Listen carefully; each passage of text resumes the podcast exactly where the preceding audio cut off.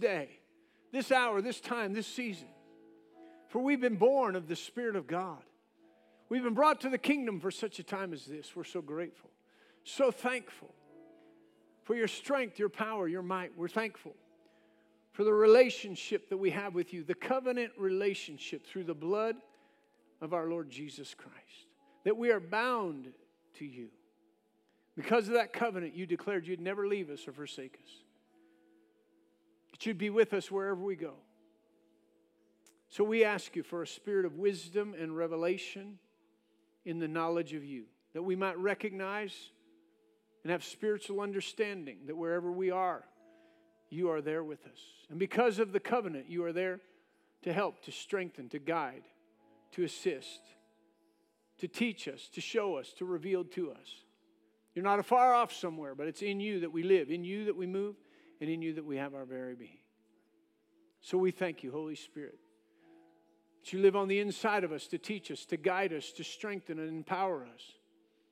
That you come amongst us as the anointing of God to break yokes of bondage, to bring healing to our bodies, to break the deception of the enemy, to bind up brokenness. We thank you for utterance by the Holy Spirit to speak as we ought to speak this morning. Give us ears to hear what you are saying to us individually, to us as a body, in our generation. That we might leave different than we came, we might leave with impartations of the word, the power of the Holy Spirit to do what you have planned for us in our day, in our life, in the days to come. And so we thank you.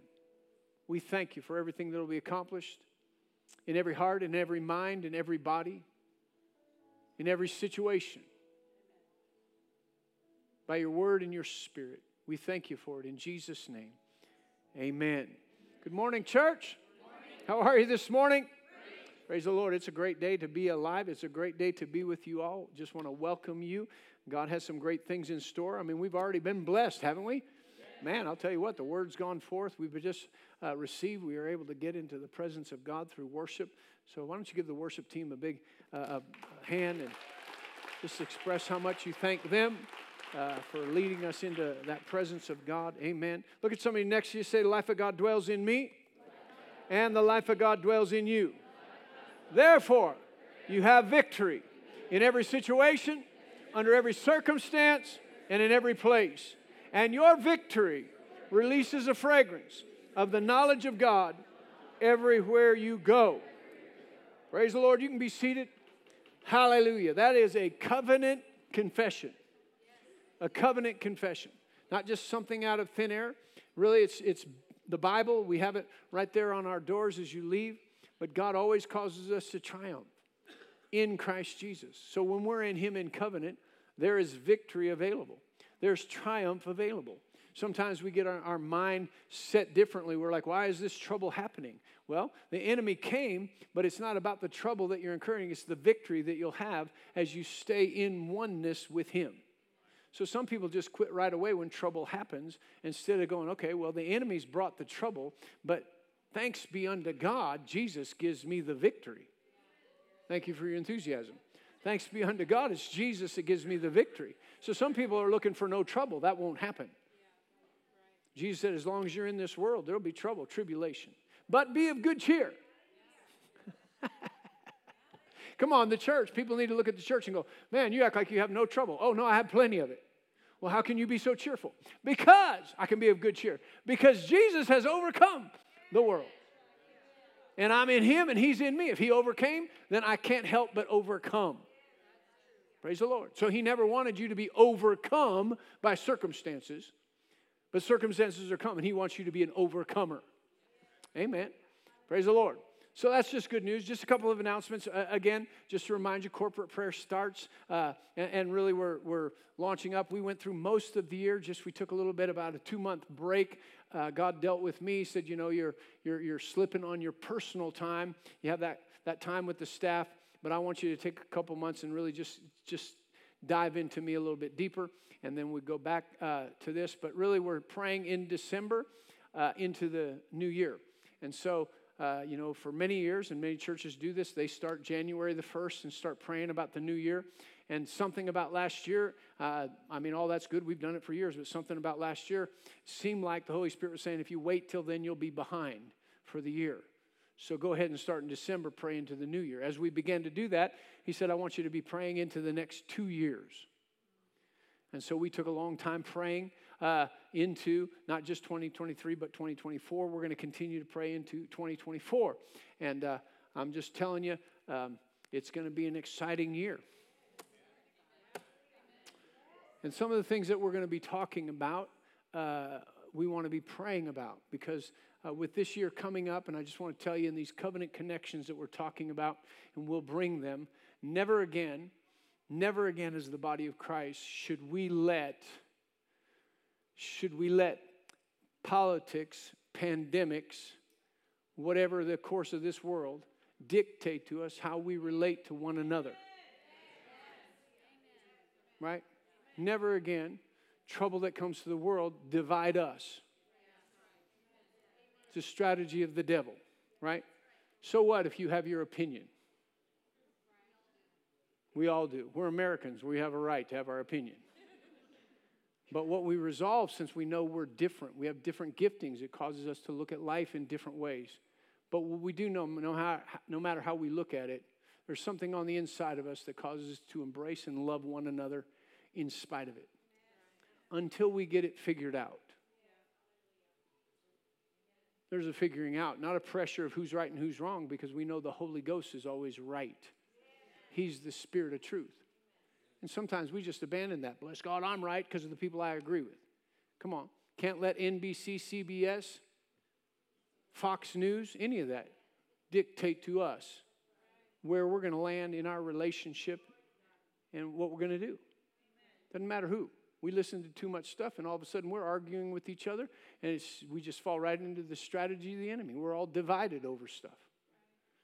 And then when you look at it, it doesn't make any sense. So I believe we're going to come into, you know, that wasn't it. It wasn't like, whoo, well, that happened. Now it's never going to happen again. Well, like I said, Jesus said, as long as you're here in this world, there will be difficulty, there will be trouble. But be of good cheer because I've overcome. I've overcome the world. Amen. And so, uh, these, these things we're talking about, I believe, are very, very important. We'll be praying into some of them. But these relationships are God ordained, they're divine relationships. And they've fallen apart. I'll tell you in just a moment. You know, the enemy had a strategy a long time ago. And uh, uh, God deals with generations, generally three generations. So we see Abraham, Isaac, and Jacob most how they proclaim that, but three generations. Well, the enemy's been working for about three generations, and if we look at the third generation, man, they're confused. But we let some things happen to these relationships that I believe are very important. And I believe if we can restore them, we'll see a revival, uh, great end time revival uh, that we've maybe never even thought of. We've heard about, but we haven't seen before. But it won't come from fragmented covenant relationships.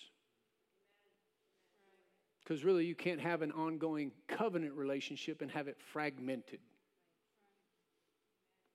Praise the Lord. All right, so we're praying. And then uh, just to let you know, uh, today I'm, I'm letting you know, uh, as we normally do, our custom is uh, that we will receive a, a Christmas bonus offering for our missionaries. And so you can be praying about that, planning on that, and we'll receive that offering for our missionaries uh, for their Christmas bonus on December the 17th. Sunday, December the 17th. So pray about that. Y'all are always very generous to them. They rely upon, uh, you know, not, not a paycheck, but they rely upon monthly giving. And uh, especially the ones who are overseas, they can't go get a job. Uh, so their, their, their income is fixed. So Christmas comes around. They have children, family, whatever. It's just nice to get a little bit of a Christmas bonus. So we started that, felt led of God to do that. Uh, if you don't get one, I apologize for that uh, wherever you work, but we just want to be a blessing to them. Amen. And uh, if you said, Well, I don't get one where I work, would you like one?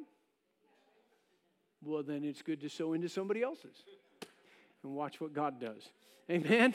Praise the Lord. All right, open your Bibles with me to uh, Second Corinthians, Second Corinthians chapter 5 and verse 17. 2 Corinthians 5 and 17. some, as we go through this, some scriptures that'll be really familiar to you. And uh, praise the Lord. Can you help me, Jerry? I'm going to I'm gonna get down here.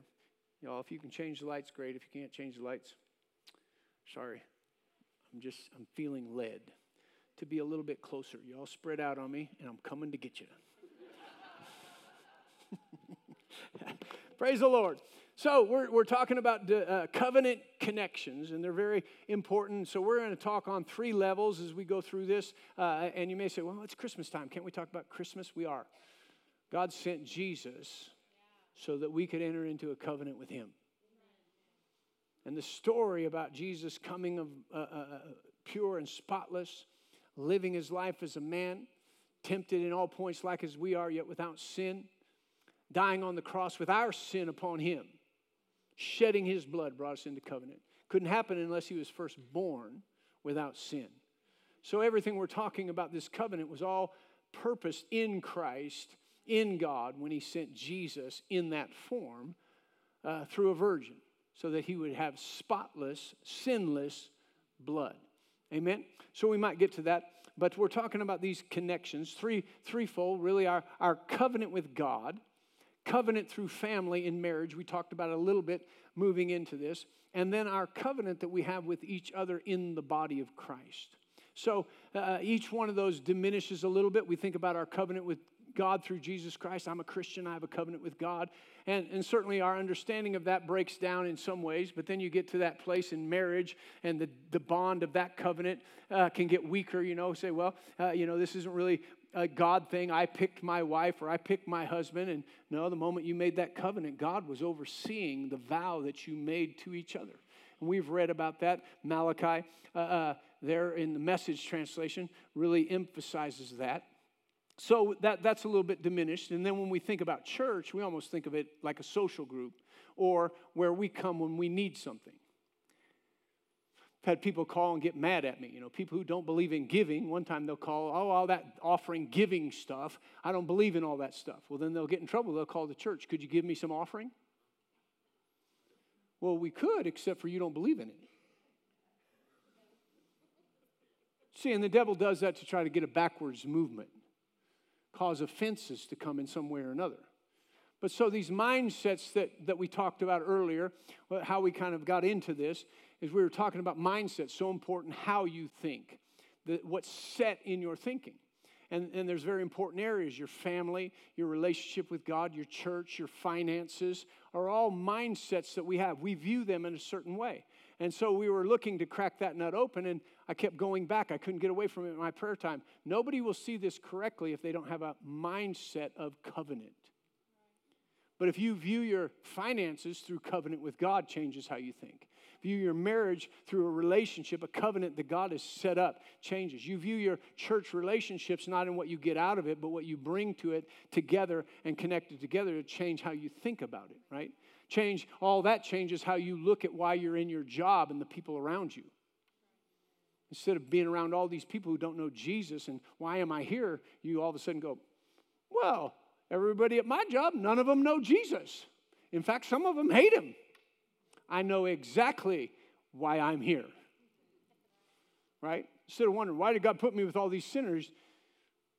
Which a lot of Christians do, like, God, help me. Why did you put me here? We go, I know exactly why I'm here because I have a covenant with God and I'm one with Him. So wherever I go, then I represent Him to people who don't know Him.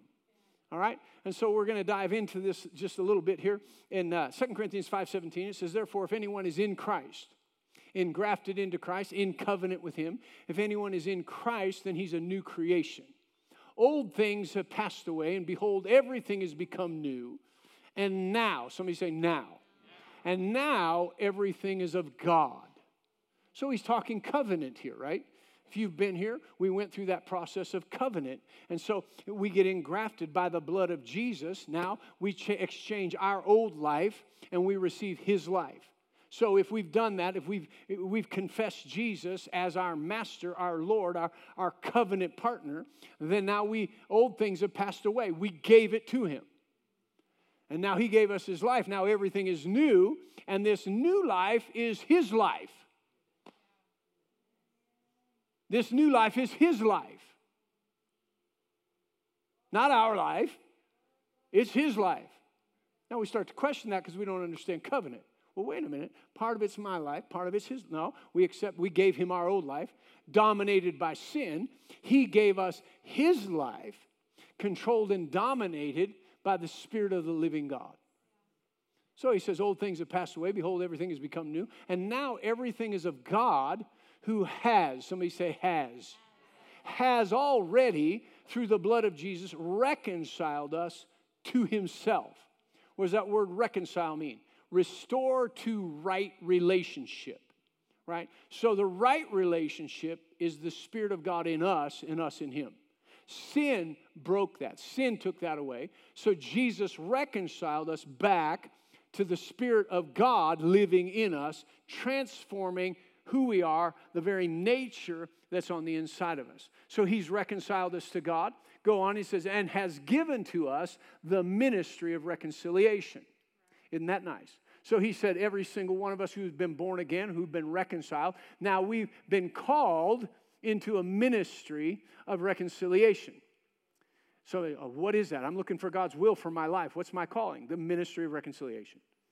What is that? Isn't it nice? He told us exactly what that is. That we go tell people who don't know that God's not waiting to uh, impute or hold their sin against them. See, we've looked at people in the past and we've said, man, turn to burn, baby. God's got watching you. He's ready to send you to hell. Well, no, that's not the gospel. And the gospel is also not God loves you so much you can get away with anything. That's not the gospel. The gospel is that God's not in heaven waiting to judge you for your sin. God sent Jesus so you could have mercy and not have your sin held against you but you could be washed of your sin and joined to God. He said, Isn't that simple? You've experienced that. I'm just, I've called you to tell people.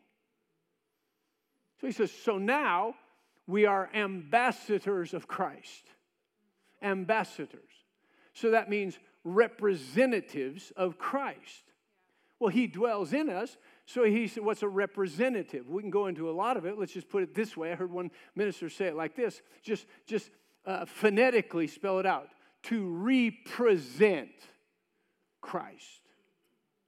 So, because Christ dwells in us, and he said, I'm the light of the world, and he said, Now you're the light of the world, what's he saying? I put my light in you, so take my light and represent my light wherever you go. So now when we see this and we understand covenant, we go, not, that's not that big a deal. Because I'm not trying to be something I'm not. I realize who I am. I'm in Him, He's in me. If I just let what's in me be seen, I represent Him. Well, why would I want to do that? Because somebody who doesn't know Him needs to know Him. Amen. So he said, We're representatives of Christ as if God were pleading through us be reconciled to God. Why would you be reconciled? Because he who knew no sin became sin for us, so that we no longer have to live under sin, but we are the righteousness of God in Christ. So he said there's a divine purpose to your transformation, to my transformation. And that is others can see it and know it and enter into that same covenant with God. And that covenant means we're one with him. We're in Christ. New creation, one with him. Listen to Galatians 2:20. Galatians 2:20. Paul says this, I've been crucified with Christ. It is no longer I who live, but Christ lives in me. In the life which I now live in the flesh, I live by faith in the Son of God, who loved me and gave himself for me. I do not set aside the grace of God, for if righteousness comes through the law, then Christ died in vain. The Passion Translation, I like it. It says it like this My old identity has been co crucified with the Messiah and no longer lives. For the nails of his cross crucified me with him. And now the essence of this new life is no longer mine, for the anointed one lives his life through me. We live in union as one. My new life is empowered by the faith of the Son of God who loves me so much that he gave himself for me and dispenses his life into mine. Wow. So that this is why I don't view God's grace as something minor or peripheral. For if keeping the law could release God's righteousness to us, the anointed one would have died for nothing.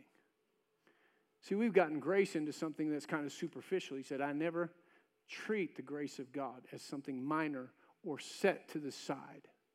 The grace of God has empowered me to live this new life in Him. Empowered me to do what? Live according to the covenant. All right, we'll shift gears here a little bit. Ephesians chapter 5, verse 31. Ephesians 5 talks about marriage the role of a husband and a wife. In 31, it says, For this reason, a man shall leave his father and mother, be joined to his wife, and the two shall become one flesh. Somebody say, one flesh. One flesh. Praise the Lord. There's a oneness. In every covenant, there is a oneness. Everything I have and everything I am belongs to you. And everything you have and everything you are belongs to me. Why we spent all that time just talking about the process of the covenant, really the ceremony of the covenant. There's so much in that to declare who you used to be, going in the figure eight, coming face to face, who you now are. There's always a change in covenant and a binding together for good, for strength in covenant. So, again, we talked about the different levels of this maybe diminishing in our thinking, and because of that, the power of that covenant, the strength in that covenant could diminish. So, 1 Corinthians chapter 12 and verse 12, starting in verse 12, it says, For as the body, this particular scripture, this is a longer uh, because it takes a little bit more time to uh, grasp a hold of. It says, For as the body is one and has many members, but all the members of that one body, being many, are one body, so also is Christ. For by one Spirit we were all baptized into one body, whether Jew or Greek, slave or free, and have all been made to drink into one Spirit. For in fact, the body is not one member, but many. If the foot should say, Because I am not a hand, I am not of the body, is it therefore not of the body? And if the ear should say, Because I'm not an eye, I'm not of the body, is it therefore not of the body? If the whole were an eye, where would be the hearing? If the whole were a hearing, where would be the smelling? But now God has set the members, each one of them, in the body just as He pleased. And if, they're, uh, if they were all one member, where would the body be? But now indeed there are many members, yet one body. And the eye cannot say to the hand, I have no need of you, nor again the head to the feet, I have no need of you. No, much rather, those members of the body which seem to be weaker are necessary and those members of the body which we think to be less honorable, on these we bestow a greater honor. And our unpresentable parts have greater modesty, but our presentable parts have no need. But God has composed the body, having given greater honor to the part that lacks it, that there should be no division or no schism within the body, but that the members should have the same care for one another. What's he saying? The church, his church, is a body linked together, one, many joined into one. There's a covenant that exists in the body of Christ. There's a covenant that exists in local church bodies. He's talking right here to a local church body. So we know the body of Christ. Paul said this in Ephesians. He said, I bow my knee to the Father of our Lord Jesus Christ, uh, uh from whom the whole family in heaven and in earth is named. So the body of Christ is universal. It's in this life and it's in the life to come, right? But when we're talking about church, local church bodies, and again, there can be some error fluctuation, but just for the sake of, uh, of easy uh, math, if you will, that uh, you know we look at and say, well, the church is wherever and anywhere I want to go, whatever I want to do. Well, God is is equipping. God knows you, and God knows where He can equip you. God knows where the people who are going to rub you the wrong way are. I know, and so He keeps me away from that. No, He puts you right there. So when they rub you the wrong way, you get to learn how to love. You get to learn how to cooperate. See, we think it's going to be easy street. God says, No, I'm going to put you in some difficult situations, but in a safe situation where when you're working through those things, you can learn to co- communicate. You can go back to my word. There's overseers to help you navigate that rather than bail and never develop in your spiritual life. And so, you know, uh, Tasha and I, we are married. We have a family. We have two girls. But we're a part of a greater family, right? My greater family, I have four siblings, three sisters, a brother, my mom and dad. Certainly, we have aunts and uncle, uncles, so our Bintliff family is more vast than just our family. But you all think, would think it might be a little bit strange if I just up one day and said, See y'all, I'm going to go live with my brother and his wife. Why? We're family. Was there something wrong between y'all? Oh, no. But we're family. I'll just go stay with whatever family I want. You would think that's strange. But yet in the church, we're all family. We just do whatever we want. But I think God has some more specifics, especially when you know God's called me to a place. And then when He calls you to that place, it gets uncomfortable. So you're like, yeah, I'm out. No, He says, stay through it. Be patient. I'm working in you to will and to do of my good pleasure. I didn't say it was going to be easy, but the end would be you'd be complete and entire, lacking nothing. So these relationships are incredibly important. All right? And so we're going to uh, uh, work on these three relationships. But let me come back just a little bit. I believe that over the last three generations, and why these are, are, are incredibly important to us, and we haven't recognized it, and we're to a point we hardly even understand it. Because, uh, uh, you know, about three generations ago, not in 40 years, but where you see kids grow up and are now teenagers. But back in the day, some of you won't even remember this, and this will be a reason that they don't want you to remember this. that we were a godly nation, a strong nation, powerful nation, and even in our public schools, we said the pledge and we prayed, and some lessons and even learning to read came from Scripture so that there would be a moral stability as our children were being raised in public. So the enemy didn't like that. So a long time ago, he started to stir up stuff. War was created, and he caused a movement to come to say, question all authority, which may have sounded like great, people are misusing authority, but what it came to was question God. Question God. Once they started to question God and say that they could think whatever they wanted to think, then the enemy came in and said, We're going to take this word of God, this prayer and word of God, out of schools so that we're not going to have that influence in our children. And then in the midst of that, he said, let's just have a sexual revolution. Which did what? It started to come against marriage. And so you can start to see he started to bring in our culture a defiance to authority, which was God's authority, to break down what? Our covenant with God. Then he came in to, in the sexual revolution, to break down the family so, well, how did that happen? We, we determined to go away from God. If it feels good, just do it. Come on. You don't have to listen to anybody. Nobody has to tell you. You just feel good, do it. So sleep with whoever you want, do whatever you want. And all of a sudden, we started having children out of marriage covenant. So it starts subtly, well, that's not a big deal. And you know, we've seen a lot of single parents raise their kids. Praise God for all that. That's not what we're talking about. Nobody should leave with condemnation. It's a strategy of the enemy. People didn't see it, they didn't know it, but he was working something really big. And so, families, God's plan for the family, we look in scripture, scripture is what? A legacy of godliness, God mindedness, a legacy.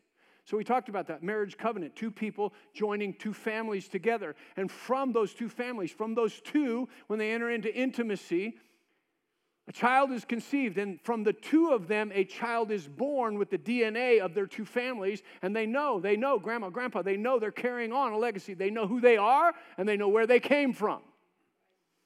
But when you break the family down, and you've had multiple people in the house, you start to become confused. Where did I come from and who am I? Well, that might not seem like a big deal until you get to the third generation. Who you say, you don't know who you are? Let me tell you, you think you're a boy? You might be a girl. You think you should love a woman? No. Maybe you should love another man. Well, maybe that's who I am. No, that's not who you are, but you don't know because it started a long time ago to break down relationship with God, break down the family. And then society that used to honor God said, you know what, we, we need to get everybody super busy. And the only day, the only day that's really open for us to do sports with our kids is Sunday. To do any activity, to go to the lake, to do everything because we're too busy. So we take the Lord's Day and we make other things more important.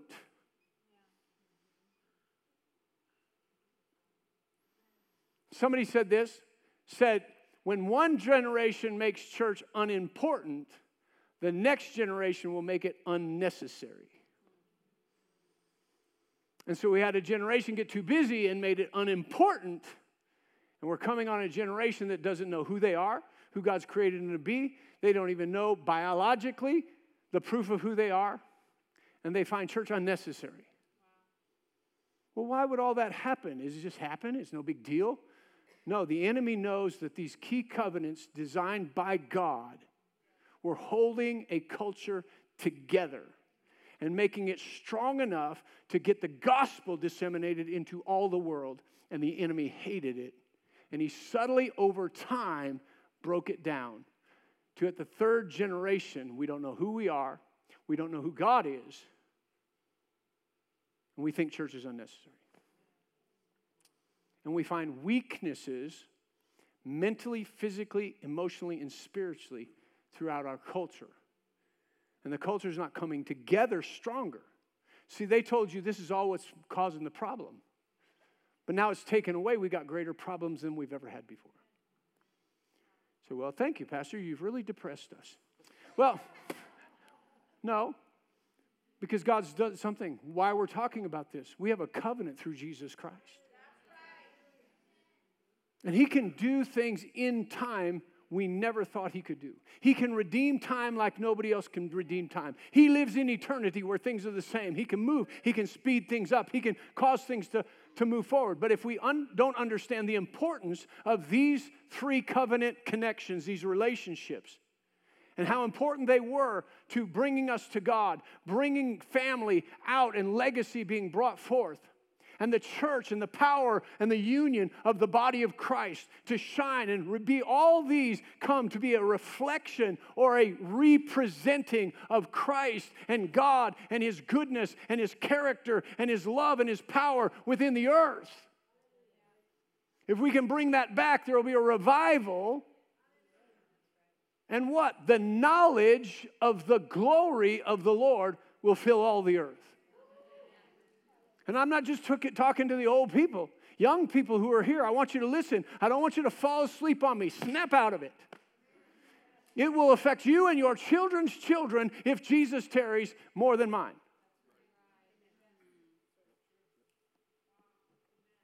So we're talking in terms I don't understand. Covenant and stuff, that's what they wanted. They don't want you to understand covenant. They don't want you to pay attention. They want you to be bored by it. But it's powerful and it will bless your life. So let's just start with this simple definition of what covenant is. Covenant is a divinely created bond. Covenant is a divinely created bond. So, in these three covenant connections that I believe are very important, you have to know that they are designed divinely by God. The union, the covenant with Him, was created by Him and for Him and you. Marriage was divinely created by God for him and for you. The church was divinely created by God. And he bound us together. One body, many members. Family, one family, multiple members. Us with God, one union, multiple members. Us with Him, Father, Son, Holy Spirit, us. Four. Family, at least three him, us, and however many kids. And then it goes beyond. The church, his body, multiple members brought together as one, bound together by blood.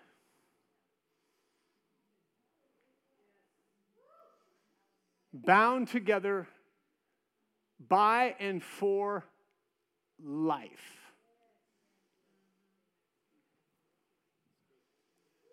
I know people's minds are swirling. If you get locked into one thing, it'll throw you off. You mean life? You mean life? Like I'm committed here for life? Lock the doors. no, but when you understand it, your life will be connected. Your heart will be connected. Even if God takes you somewhere else, there'll be connections. There'll be understanding of what God did in this time. It won't just be I'm going somewhere else. There'll be a, a, a move what God does because we understand covenant. All right? So it's, it, it's a divinely created bond. In that, it's the bond is warranted. It's warranted. Now, many of you don't know what a warranty is because you've never read one. and I totally identify with that.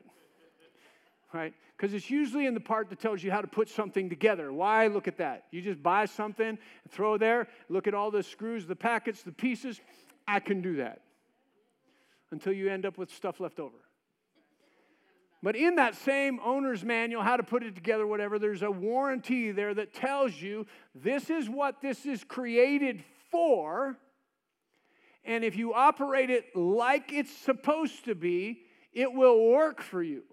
And if for some reason it doesn't, we will pay, we will fix it, we will make it brand new. But if you don't work it, according to what it's created for, and you break it, we don't fix it. So, as we'll look at, there's parts to this covenant relationship that God said, this is how it works. If you don't pay attention to how it works, and then you say, well, it ain't working right, God do something, He says, well, you can't continue to work it wrong and have it work. But he'll say, once you come back to learning to work it right, we'll work it right. But outside of it, it doesn't work. So, this divine, divinely created bond is warranted, but you have to understand warranty. As long as I stay within the guise or the bounds of that warranty, I am always protected, it's paid for, and whatever gets broke will be fixed by the Creator, the hand of God. But if I go outside of that and break it, who's going to fix it? And so many people are going outside of that covenant and then wondering why they're not getting it fixed. And again, a lot of that comes to our culture and our society. I'm entitled, whether or not I broke it or not, whether or not I paid attention to the rules, whether I followed the warranty or not. It's broken, you should fix it. But it doesn't work that way. But we've raised a generation that says, you fix it. It doesn't matter what I do. I can do whatever I want to. You just can't. And that gets really where lawlessness runs amok. And so when we start to understand how this works, so it's guaranteed, warranted, if you will, right?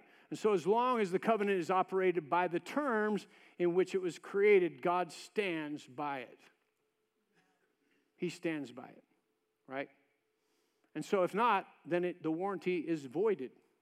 And we see that throughout Scripture.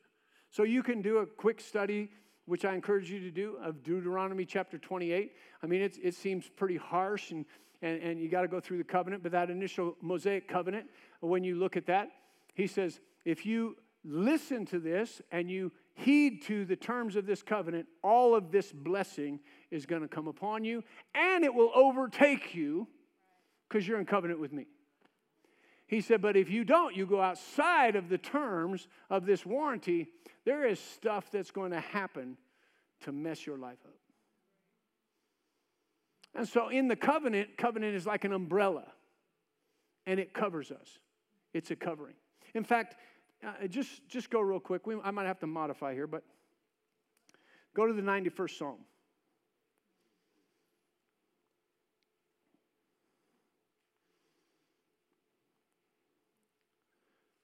Psalms 91. Now, many of you know this, but if you, if you enter into it in covenant thinking, not just like, well, why is bad stuff happening if this is written here? No, when you're in that place of covenant, this is what he says He who dwells in the secret place, dwells there, doesn't come and go at their own will, who dwells in the secret place of the Most High, shall abide under the shadow of the Almighty, under the umbrella or under the wings, as he says, of the Almighty of the Almighty, of the Almighty, not of the weak, not of the careless, not of the fragile, not of the powerless, under the shadow of the Almighty. Wow. Come on, nothing that comes against you is mightier than the Almighty. But if you're out from under the shadow, there's things that are way mightier than you. But under his shadow, there's nothing mightier than him. Power of the covenant. He, somebody who knows this, understands it, will say of the Lord, He is my refuge, my fortress, my God. In him I will trust. Surely he shall deliver me from the snare of the fowler, from the perilous pestilence, right? From the attacks of the enemy, however you want to put it there. He shall cover you with his feathers, and under his wings you shall take refuge. In other words, get close to him, snuggle up to him, and when he puts his wings down, there's nothing that can penetrate his wings because you're in covenant with him. And under his wings you shall take refuge. His truth shall be your shield and your buckler. His truth shall be your shield and your buckler. Not your opinion, his truth shall be your shield, your buckler. Praise the Lord. You shall be not be afraid of the terror by night, nor of the arrow that flies by day, nor of the pestilence that walks in darkness, nor the destruction that lays waste at noonday. A thousand may fall at your side and ten thousand at your right hand, but it will not come near you. Only with your eyes shall you Look and see the reward of the wicked, because you have made the Lord, who is my refuge, even the Most High, your dwelling place. So when we talk about this covenant being an umbrella, the 91st Psalm lays it out. Wow. But we're like, well, I'll, I'll, I'll go see him on Sunday. Well, that's not dwelling in the secret place. It's separating. Well, I go to work one day, six days, and I go to church one day. No, He's my dwelling every day. I'm, I'm with Him at work, I'm, work, I'm with Him when I'm recreating, I'm with Him wherever I go. So that's that place. He wants to, you know, the, the tragedies or the difficulties of life come to every single person. But when we're in covenant, he didn't say that umbrella, it won't come. In fact, he said a thousand would fall at your side, 10,000 at your right hand. In other words, it's coming at you. But it won't reach you when you're under his wing. So, wait a minute, ah, wait, wait, wait. some things have reached me, and I've been coming to church. Yeah, but have you been living in covenant? You've been coming to church, but has He been living in you? Has He been directing your paths and your decisions because that's covenant? See, we can easily go, well, wait a minute, this ain't working because something happened to me. Well, wait a minute, you got to go through the whole thing. Has He been your refuge, your fortress, your dwelling place? Have you called Him your refuge? Have you abided? Un, abided? Uh, has you, have you made your abode under His wings? Okay, Pastor, that's, that's great, cool. I, I don't know how to do that. Awesome. That's why we're going here. Because the power of the enemy is darkness. What's darkness? Ignorance and deception ignorance and deception. So, we're going to go through this to try to help us understand these relationships, how important they are, how they work. So, you most likely, I won't have time before people start deciding, I'm not coming to hear that again. So, we're going to give you pieces just to get some more knowledge and watch the benefit. and to grow in these things because where we are is the enemy deceived us thinking taking prayer out of schools didn't wasn't that big deal sexual revolution wasn't that big a deal questioning god and his authority wasn't that big a deal but now we're here with a generation that is so confused and not knowing who they are where they're going or what they could do that the impact of the church is minimal but god wants a revival Well, yeah, but bad things have happened to me and good people. Okay, but God's covenant is still true. His truth, again, not my opinion, not, not my thought of it, His truth is my shield and my buckler. Not my opinion of His truth, not that I read the truth, but the application of His truth to my life protects me and guards me. So we're not talking about perfection here. We're just talking about, and again, I don't want to diminish it, but I want to give you a process or a progress anyway. It's about getting one leg up that you didn't have to say to the enemy, never again. I'm in covenant with God. Well, sure, you go to church, you prayed that prayer. No! No, don't you tell me that. I'm not just going to church, He lives in me. And if you want to mess with Him and the resurrection power of God, then let's do this. And what does the Bible says? He'll flee from you. The Bible says he will flee from you. But if he says, nope, nope, you go to church and all this, why is this happening? I don't know, I don't know. He won't flee, he'll continue to smack you. But we know I have a covenant with the Most High God. And what that means is I didn't just pray a prayer, I'm not just going to heaven. When I came, there was a divine exchange. My old life that you dominated, Satan, I gave it to him. He nailed it to the cross with himself, and he gave me a brand new life. And my brand new life is his life, which executed victory over you. Praise the Lord. So that took quite a bit longer than the first service. So, I'll figure out where we go from there. We'll be talking about five ingredients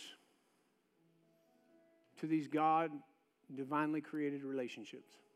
There's five ingredients to them that when we recognize they're at work, we're allowing them to be at work, we'll find the bond, the bond of this covenant becoming more and more secure.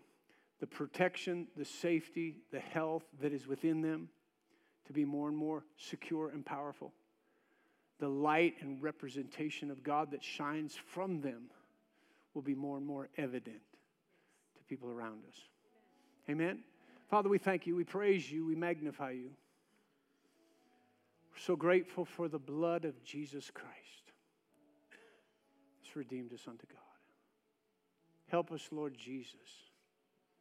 Help us, Lord Jesus, in our generation.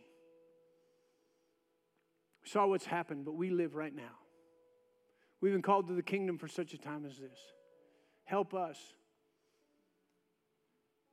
Help those who've gone before. Help us to know how to communicate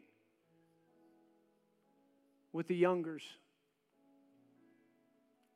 Give the youngers ears to hear what the Spirit of God is saying to their generation. They truly might hear from the Spirit of truth and not be swayed by the doctrines of this world that they wouldn't put it in a religious mindset, think it's not necessary, but they would see the relationship with you and the bond that exists between their relationship with you and the body of Christ is vital in the generation that we live in. You are our teacher, Holy Spirit.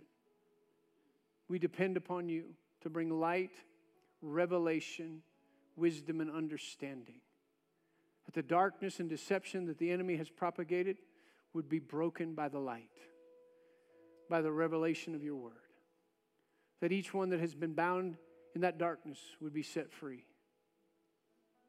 And begin to see the truth of your word, separate themselves from the things of this world, and begin to live in such a freedom and a liberty that only Christ can make them free. We thank you for it. Move on every heart and on every life, I pray. Thank you, Jesus. Thank you, Jesus. Praise God. You can look up here. If you have need of prayer for anything, there'll be altar workers up here. If you've never made Jesus the Lord of your life, or through this time we've talked about covenant, you're like, you know what? I need to just pray again. I need to rededicate my life knowing the power of that covenant. They'll be up here to pray with you, to stand with you. Uh, if you don't know how to pray, they'll help you to pray that prayer of salvation and uh, rededication to get you in that place of like, all right, all that stuff's gone today. The life of God's in me. I'm ready to make new decisions, new new pathways, walk with Him every single day, and it's going to be awesome. Amen? One of the relationships that we're, praise the Lord. Uh, one of the relationships, aren't you thankful for a good spouse? We're covenanted together. She, even though I remembered, she was at the point where I normally forget. So, uh, you know, we're talking about the body of Christ in this relationship, and we're just always so thrilled and, and uh, really excited uh, as people join, they go to Connect class and they say, you know what, I want to be connected to this local church body. I want to become part of that, that church family. And when we see the covenanting together as we go through this, we'll see the power of that. And really, the power of the church. We, we saw this week, you know, one of our small groups, uh, the book of Daniel small group, they all got together. Need to get some of the details, but you know, our, our uh, uh, purpose is to love, lift, and reach people.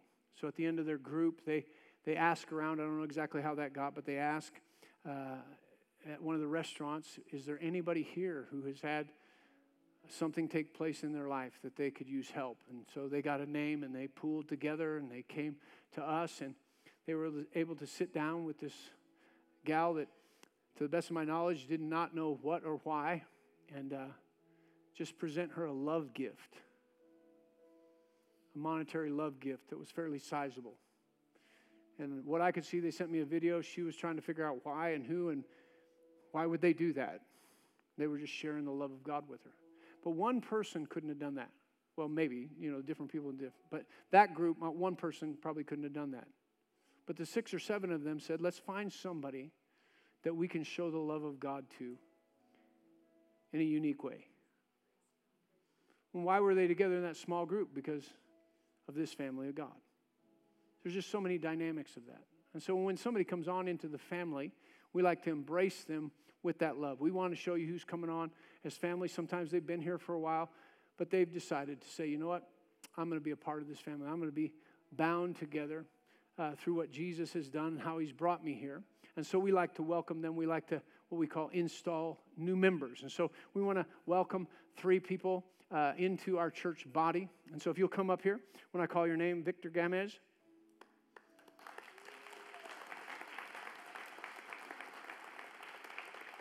Praise the Lord. We're so glad to have you. Victor goes way back with the church to youth group.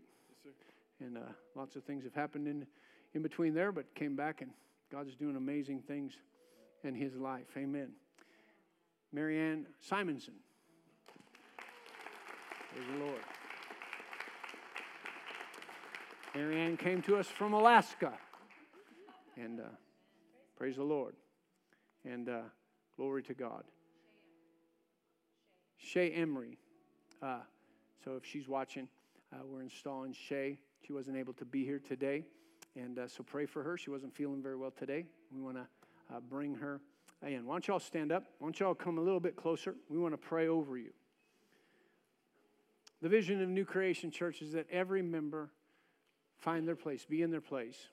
And in that, we see the splendor of God, the glory of God, the power of God start to be manifest through the local church body. And in that glory of God coming and manifesting in people's gifts and their lives together, we begin to possess the land or we begin to have a great influence in our valley. And so as they come, our, our prayer for them is that they begin to really see and understand where God has placed them.